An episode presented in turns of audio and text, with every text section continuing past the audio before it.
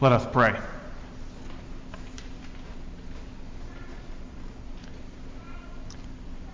Silence in us any voice but yours, O God. And in response to these sacred readings for this season of Advent, waiting, hoping, watching, open our hearts to you. May the words of my mouth and the meditations of all of our hearts, may they be acceptable in your sight. For you, O Lord, are our rock and our Redeemer. Amen.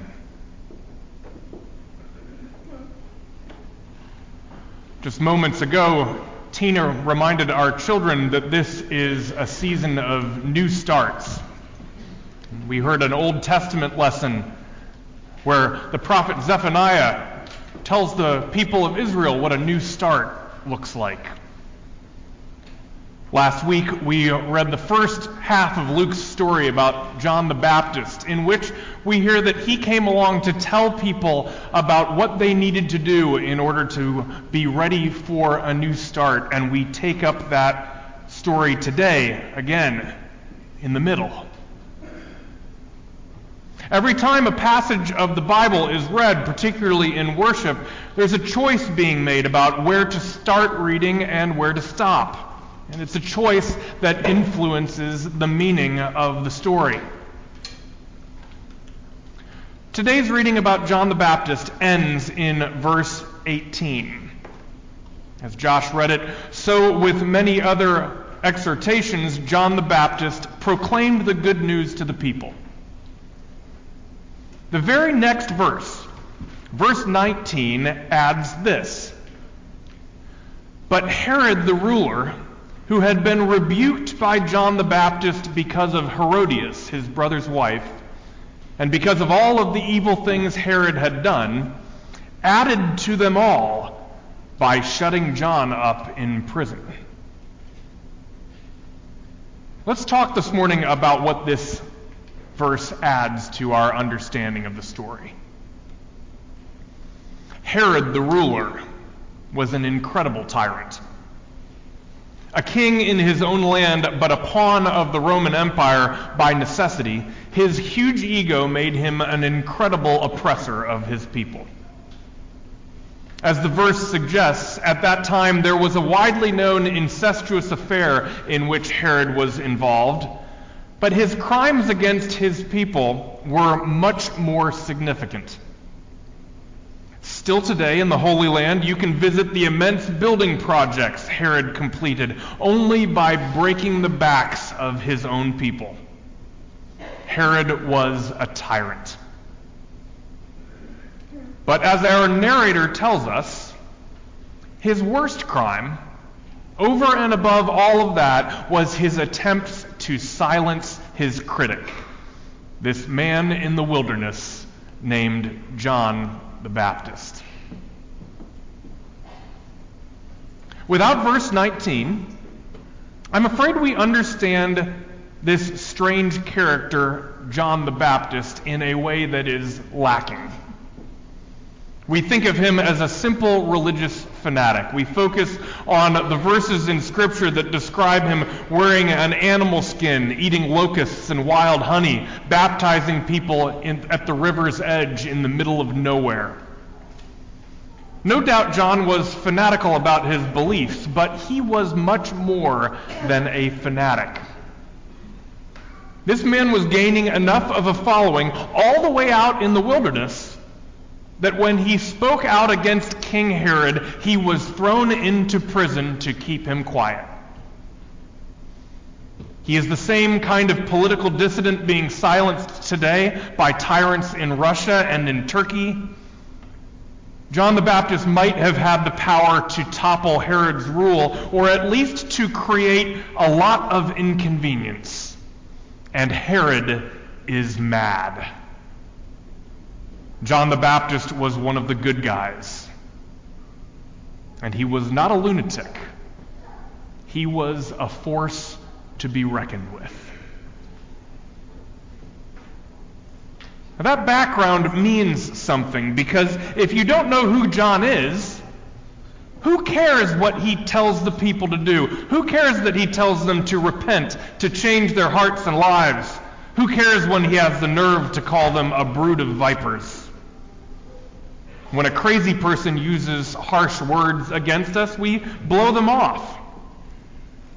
But when we get dressed down by someone we respect, it is a totally different story. And that's what's happening here. You brood of vipers, John says. Who warned you to flee from the wrath to come? Bear fruits worthy of repentance. Do not begin to say to yourselves, We have Abraham as our ancestor. For I tell you, God is able from stones to raise up children to Abraham. Even now the axe is lying at the root of the trees. Every tree, therefore, that does not bear good fruit is cut down and thrown into the fire. In case it gets lost in the strangeness of the language, the core of this message is the part about Abraham. The problem these folks have, these people who came to hear John the Baptist, it has to do with being descendants of Abraham. These people have inherited their religion as a part of who they are, and it has made them lazy. These people coming to John are not horrible people. They are not tyrants like Herod. But their religion has lost its vitality. They are like any one of us who might have been born into a Presbyterian family, gone to worship most weeks of our lives, but have never really thought hard about our faith.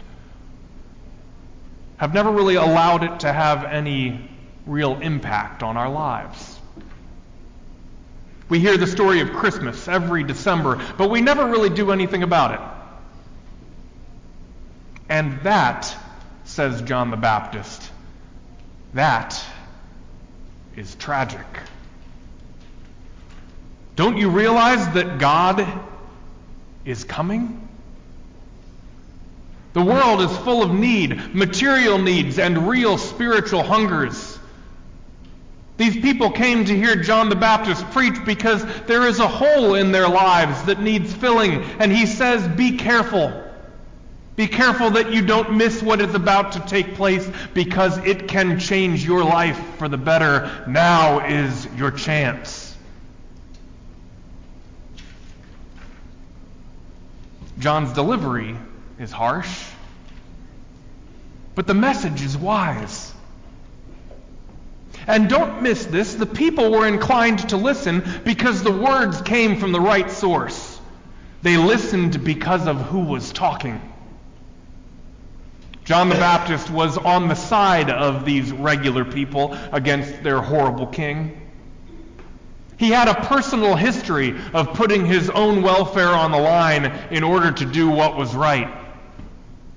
John the Baptist was a man whose wisdom deserved to be taken seriously.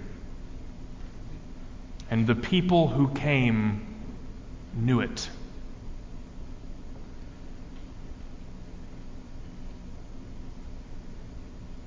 When I considered the story in this light, it caused me to think of John Boyle. John Boyle was a retired pastor I knew back in Chicago. He was quite advanced in years, but he still kept an office in our church's counseling center and preached at the church on occasion. John had served in the United States Army in World War II on the European front. He was part of the final ground pushes in France and Germany.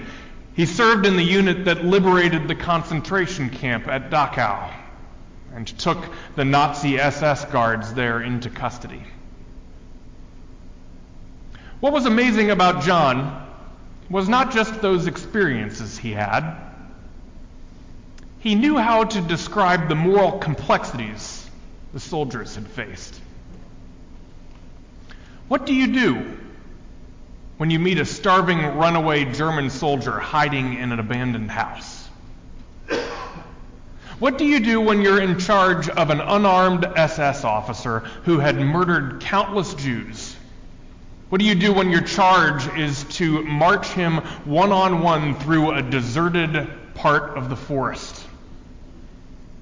Do you march him all the way to the POW camp? Or do you just shoot him yourself? Which act was the most just? Which act was the most merciful? John had made these decisions and had watched others make them, some the same and others differently. John Boyle was not a simple man. He understood the messiness of life and he was not afraid of it.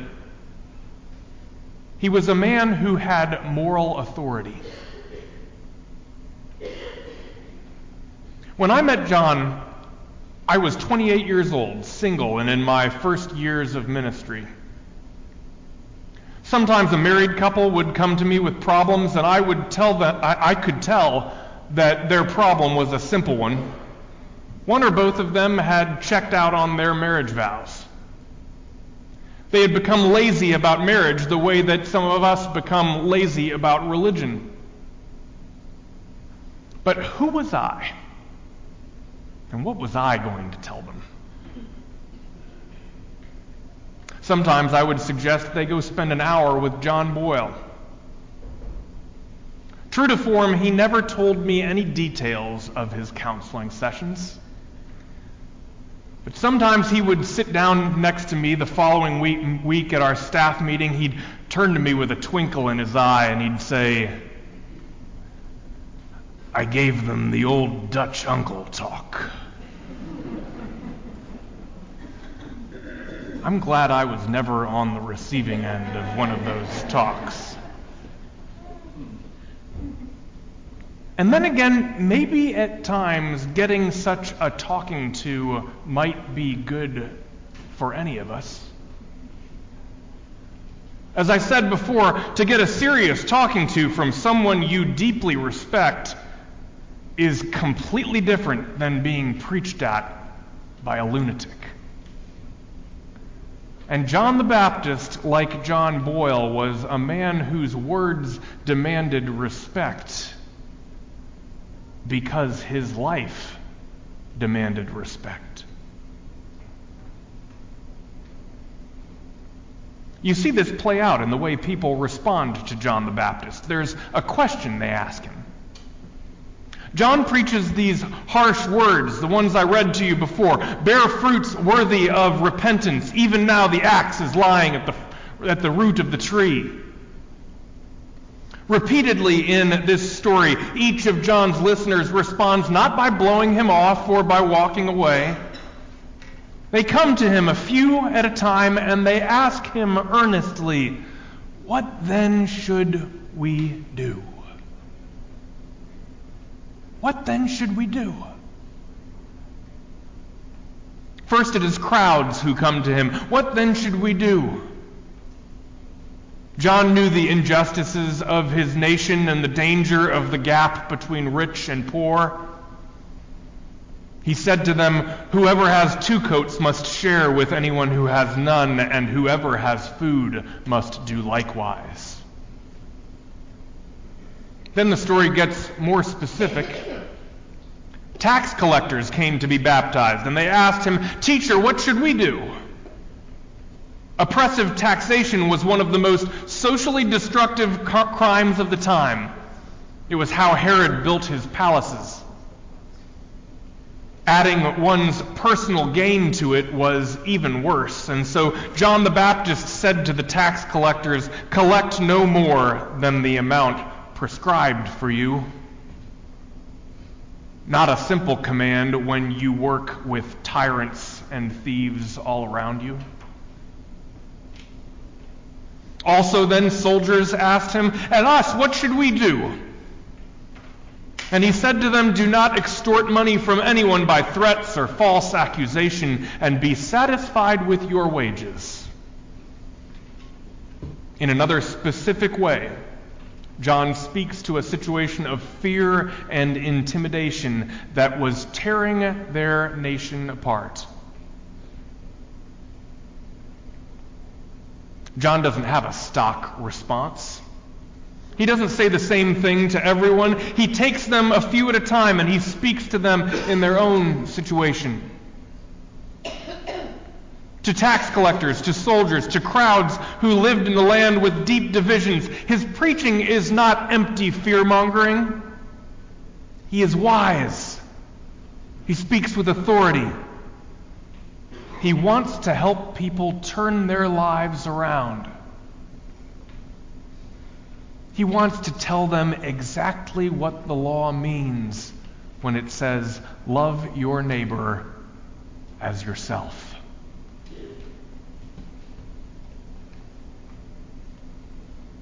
I wonder what John the Baptist might say to you.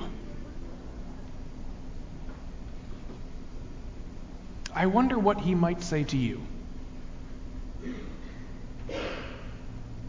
There's no reason for me to point it out specifically. You know. If a really wise person spoke to you, someone you respected, someone who knew you, what would they say? Would they suggest that in some way you might want to change your heart and your life? What would they challenge in your life? Would it be your greed or your pride? your laziness or your anger and resentment, your addictions, your idolatry? What do you hold on to so tightly in your life that it keeps you from loving God and from loving other people? If the word came from someone wise, someone you could trust, someone who spoke the words out of great love for you, would you be able to hear it? Would you be able to respond in openness? What then should I do?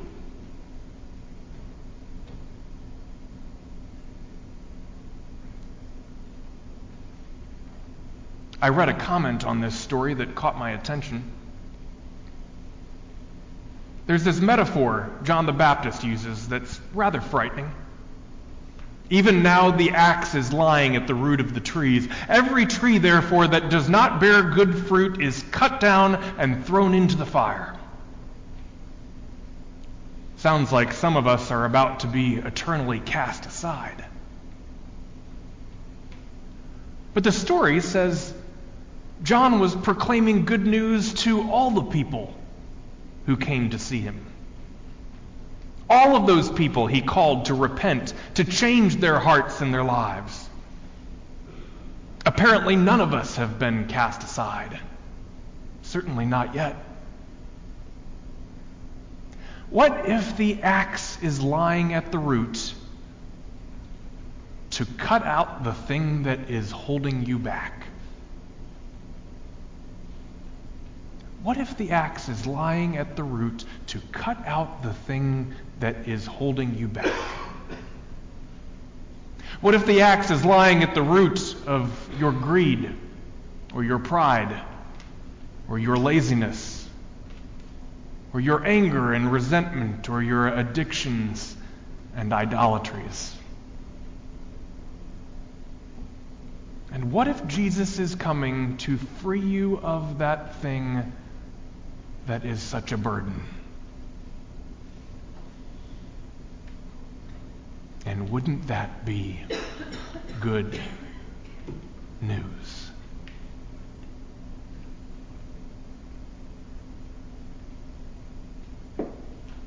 John the Baptist said to the people, Prepare the way of the Lord, make his paths straight. Every valley shall be filled, and every mountain and hill shall be made low, and the crooked shall be made straight, and the rough ways made smooth, and all flesh shall see the salvation of God.